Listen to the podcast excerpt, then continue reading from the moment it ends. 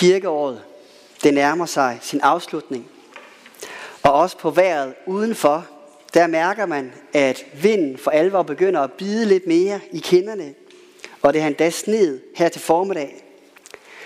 Og som dagene de bliver kortere og mere mørke, så mærker jeg i hvert fald, hvordan skaberen også har lagt årets rytme ind i vores krop og vores sind. Vi bliver mere trætte, og vi trænger til varme og til hvile. Og så siger Jesus i dag, kom til mig. Kom til mig, alle I, som slider jer trætte og bærer tunge byrder, og jeg vil give jer hvile. Det er ordene, vi skal høre i dag. Og nu må jeg gerne rejse jer og høre dette hellige evangelium, der står skrevet hos evangelisten Matthæus.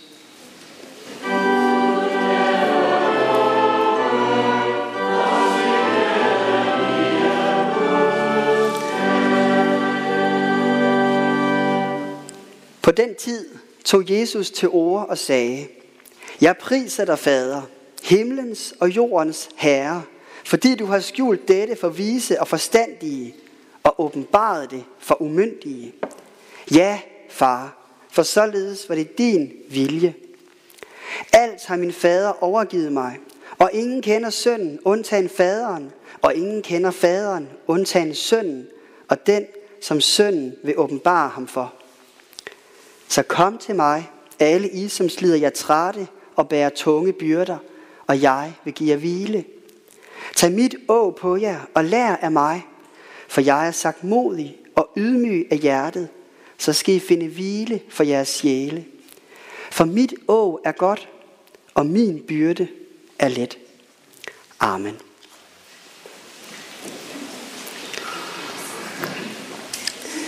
Den her relativt korte bibeltekst fra Matteus evangeliet, den kan så at sige inddeles i to afsnit, og jeg har lavet det på skærmen.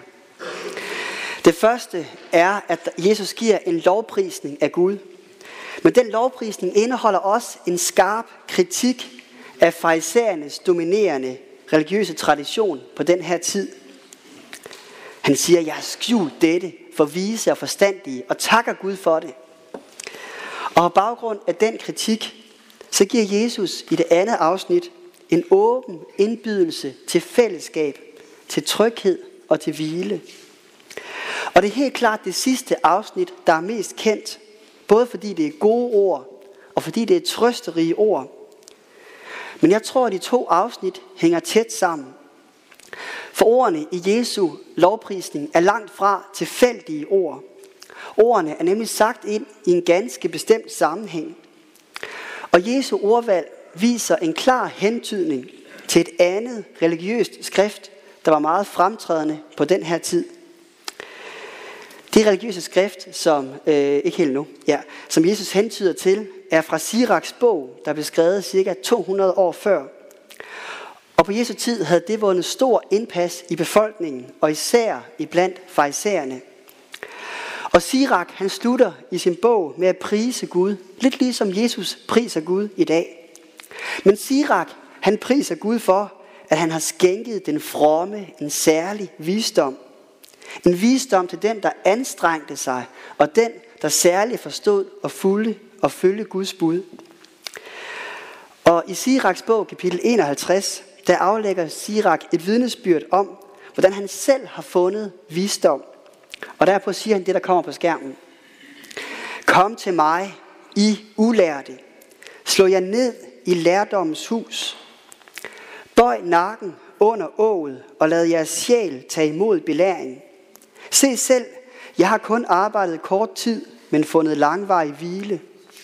Udfør jeres gerning, mens tid er, så vil han give jer løn, når hans tid er inde. Ifølge Siraks bog, så er visdommen som et å, man skal tage på sig. Det koster hårdt arbejde, men på sigt, der vil det føre hvile med sig. For tanken var, at Gud, han ville belønne de vise og de forstandige, dem som alene forstod Guds bud. Og det resulterede i et religiøst system, hvor forholdet til Gud var blevet noget, der kun galt for de stærke, for de vise og for de forstandige. Og det er egentlig den tankeverden, at Jesu ord, vi har foran os i dag, at de lyder. Og Jesus han rydder fuldstændig brættet og sætter brækkerne helt anderledes op. For den hvile, som Gud skænker, den er ikke kun forbeholdt de vise og de forstandige. Den hvile, Gud giver, er ikke belønningen for hårdt arbejde, men det forholder sig helt modsat. For alt imens de vise og travle på Jesu tid, alt de viser forstandige, havde så travlt med at bygge deres egne stiger og lave deres egne hjemmelavede systemer, så de kunne nå Gud, så blev Gud født som et lille barn, og han tog bolig i blandt os. Gud valgte selv at fornedre sig og komme helt tæt på mennesker. Og derfor er betydningen af det ord, som Jesus siger, at ægte visdom, det er at kende Jesus. Fordi Jesus er Gud selv. Og den, der kender Jesus, kender Gud. Så kom til mig, siger Jesus, og jeg vil give jer hvile, fordi jeg er Herren selv. Og det er ikke en hvile, I kan gøre jer fortjent til med særlig visdom eller med hårdt arbejde. Nej, det er en visdom og en hvile, jeg vil give jer af kærlighed. Så kom til mig, alle I, som slider jer trætte og bærer tunge byrder, og jeg vil give jer hvile. Ikke helt nu med den næste skærm. Det er udgangspunktet for den kristne tro, at Gud inviterer os til at komme til ham, og Gud inviterer os ind i sit fællesskab, ind i en relation, hvor vi fordeler hans nåde og fred. Og så siger Jesus, tag mit å på jer. Tag mit å på jer og lær af mig, for jeg er sagt modig og ydmyg af hjertet. Så skal I finde hvile for jeres sjæle, for mit å er godt, og min byrde er let. Og de ord kan egentlig godt forekomme lidt misvisende. Her er vi lige sluppet af med den tunge byrde og har fundet hvile. Og så kommer der min sanden et nyt å, vi skal bære. Igen tror jeg, at Jesu ord også rummer en konkret replik til farisæerne i samtiden. Lidt senere i Matthæus evangeliet kapitel 23, der siger Jesus direkte om farisæerne, kom på skærmen at farisæerne de binder tunge og uoverkommelige byrder sammen og lægger dem på menneskers skuldre, men selv vil de ikke røre dem med en finger. Alle deres gerninger gør de for at vise sig for mennesker. De ynder at sidde til højbords ved fester og at sidde øverst i synagogen. Og farisæerne talte konsekvent om, at man skulle tage lovens tunge å på sig for gjorde man det, så vil Gud til sidst belønne det hårde slæb med sin løn og sin hvile. Og i mellemtiden, der hører man så til i det gode selskab blandt de fromme. Men Jesus han vil igen præcis det modsatte. For Jesus er sagt modig, og Jesus er ydmyg af hjertet. Jesus han er den, der ikke sætter sig øverst, men den, der sætter sig nederst. Den, der sætter sig blandt de udstødte og blandt dem, der er knuste, og blandt dem, der græder. Jesus er den, der giver sin kærlighed helt ufortjent. For intet menneske kan nå Gud. Intet menneske kan med sin egen visdom eller hårdt arbejde leve fejlfrit og syndfrit. For vi er alle umyndige.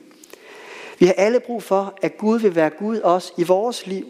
Så vi kan få lov til at være de mennesker, der laver fejl, de mennesker, der bliver trætte. De mennesker, der bliver kede af det. Jeg tror, vi alle har brug for, at der er en Gud, der inviterer os ind i sin favn og giver os sin fred. Og som et smukt eksempel på det, så vil jeg om lidt vise jer et lille filmklip fra Ringenes Herre. Det er fra begyndelsen af filmen, hvor den gode hobbit Bilbo Baggins, han lige har fået fat i ringen. Bilbo, han var en god mand, med et godt hjerte og med stor omsorg for andre. Men bedst som han troede, han havde fået styr på det hele, så møder han sin gode ven, troldmanden Gandalf. Og lad os nu se filmklippet, og så vil jeg på forhånd undskylde for, at der er en lille smule stavefejl rundt omkring i oversættelsen. Værsgo.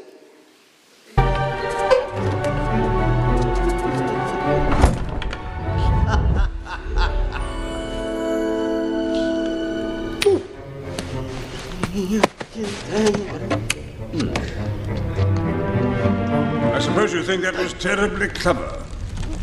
Come on, Gandalf.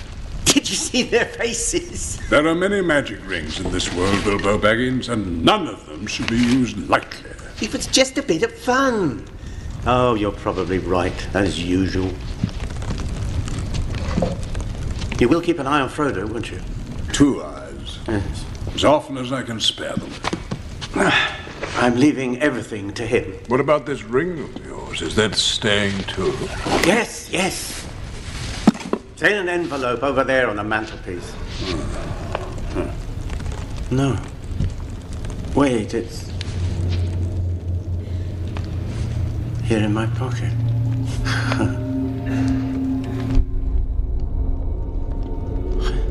isn't that. Isn't that odd now?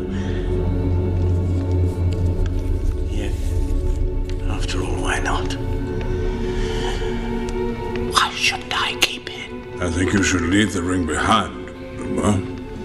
Is that so hard? Well, no. And yes. Now it comes to it. I don't feel like parting with it. It's mine. I found it. It came to me. There's no need to get angry. Well, if I'm angry, it's your fault. It's mine.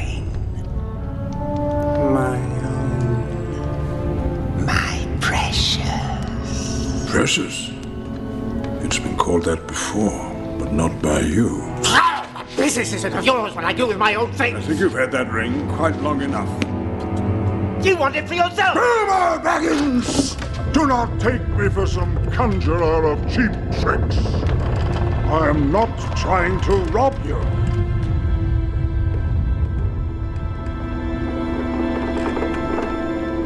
I'm trying to help you.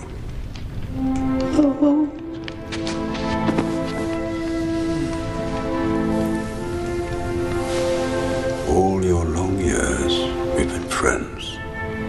Trust me, as you once did. Hmm? Let it go. You're right, Gandalf. The ring must go to Frodo. It's late. The road is long. Yes, it is time. Bilbo, hmm? the ring is still in your pocket. Yes.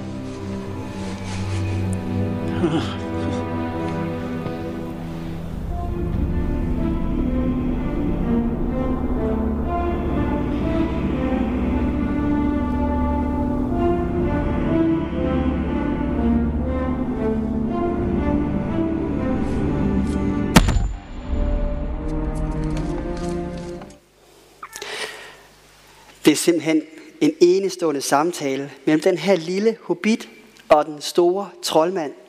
Stille og roligt, så får den lille hobbit overbevist sig selv om, at han kan snyde troldmanden. Men så kommer der den her geniale filmtekniske detalje, hvor kameravinklen rammer Gandalf nedefra, så han bliver endnu større, end han er i forvejen. Der kommer mørke i baggrunden og en bulrende lyd. Og så siger Gandalf med hævet stemme, Bilbo Baggins, tro ikke, at jeg er en lille troldmand, for jeg er ikke ude på at snyde dig. Og så bryder lyset frem igen. Stemmen bliver mere rolig, og der zoomes ind på Gandalfs milde ansigt, inden han siger, jeg forsøger bare at hjælpe dig. Og så kryber Bilbo ind i favnen på Gandalf, og de får genopbygget tilliden. Bilbo han troede lige, han var så klog, at han havde regnet det hele ud. Men jo mere han overbeviste sig selv om sin egen uskyld og sin egen klogskab, jo mere blind blev han for sit behov for hjælp og for sine egne fejl. Og jeg tror, at hobbiten Bilbo her dybest set er et billede på alle mennesker. Vi kan godt forsøge at løbe om hjørner med Gud og tro, at vi kan klare os uden Gud. Men de eneste, vi snyder, det er os selv. Vi kan godt sige til os selv, at vi er blevet så kloge, at vi ikke længere har brug for, at der er nogen, der er Gud i vores liv. Men de eneste, vi snyder, det er os selv. Sådan var det for de vise farisæere på Jesu tid. Sådan var det for Bilbo Bækkens. Og sådan tror jeg også, det er for os i dag. Derfor i rette satte Jesus farisæerne, ligesom Gandalf i rette sætter Bilbo. Fordi de havde misforstået, hvem Gud er. Og de har misforstået, at de kunne klare sig uden ham. De har misforstået, at de troede, de selv kunne være Gud i deres liv. For det er Gud, der er den, der har al magt og al visdom. Gud er den, der er større, end vores ord kan rumme.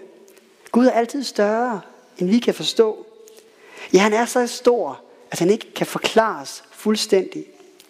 Og samtidig er Gud den, der bøjer sig helt ned i den allerdybeste smerte og skam, for at invitere os ind i sin favn. Den største Gud kommer til den allermindste, præcis ligesom vi lige så det i dåben. For han er ikke kun en stor Gud, der er langt væk. Nej, Gud er også en personlig og en nærværende Gud. Gud er fællesskabets herre, der længes efter at dele sin omsorg og sin hjælp med dig. For det er ikke en fejl ved dig, at du bliver træt og har brug for hvile. Det er ikke en fejl ved dig, at du kan miste modet eller blive hårdmodig. Det er ikke en fejl ved dig, at du laver fejl. Det er simpelthen fordi, du er et menneske. Og i dag så siger den almægtige og største Gud, kom til mig. Kom til mig, og jeg vil give dig hvile. Og tag mit å på mig, på dig, og lær af mig, for jeg er sagt modig og ydmyg af hjertet. Så skal I finde hvile for jeres sjæle. Lad os bede sammen.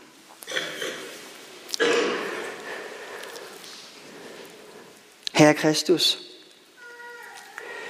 hjælp os til at se noget af din storhed. Og hjælp os til at se, at du vil os det godt. At vi har brug for dig. Og herre, vi beder, at dit navn må forblive helligt. At dit rige må komme, og din vilje må ske. Og vi beder, led os frelser ved din nåde, også når vi selv vil råde og vil gå vores egen vej.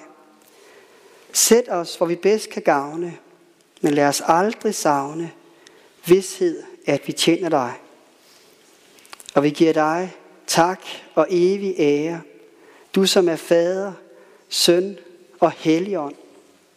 Du som var, og du som er, og du som forbliver en sand treenig Gud. Højt lovet fra første begyndelse, nu og i al evighed. Amen.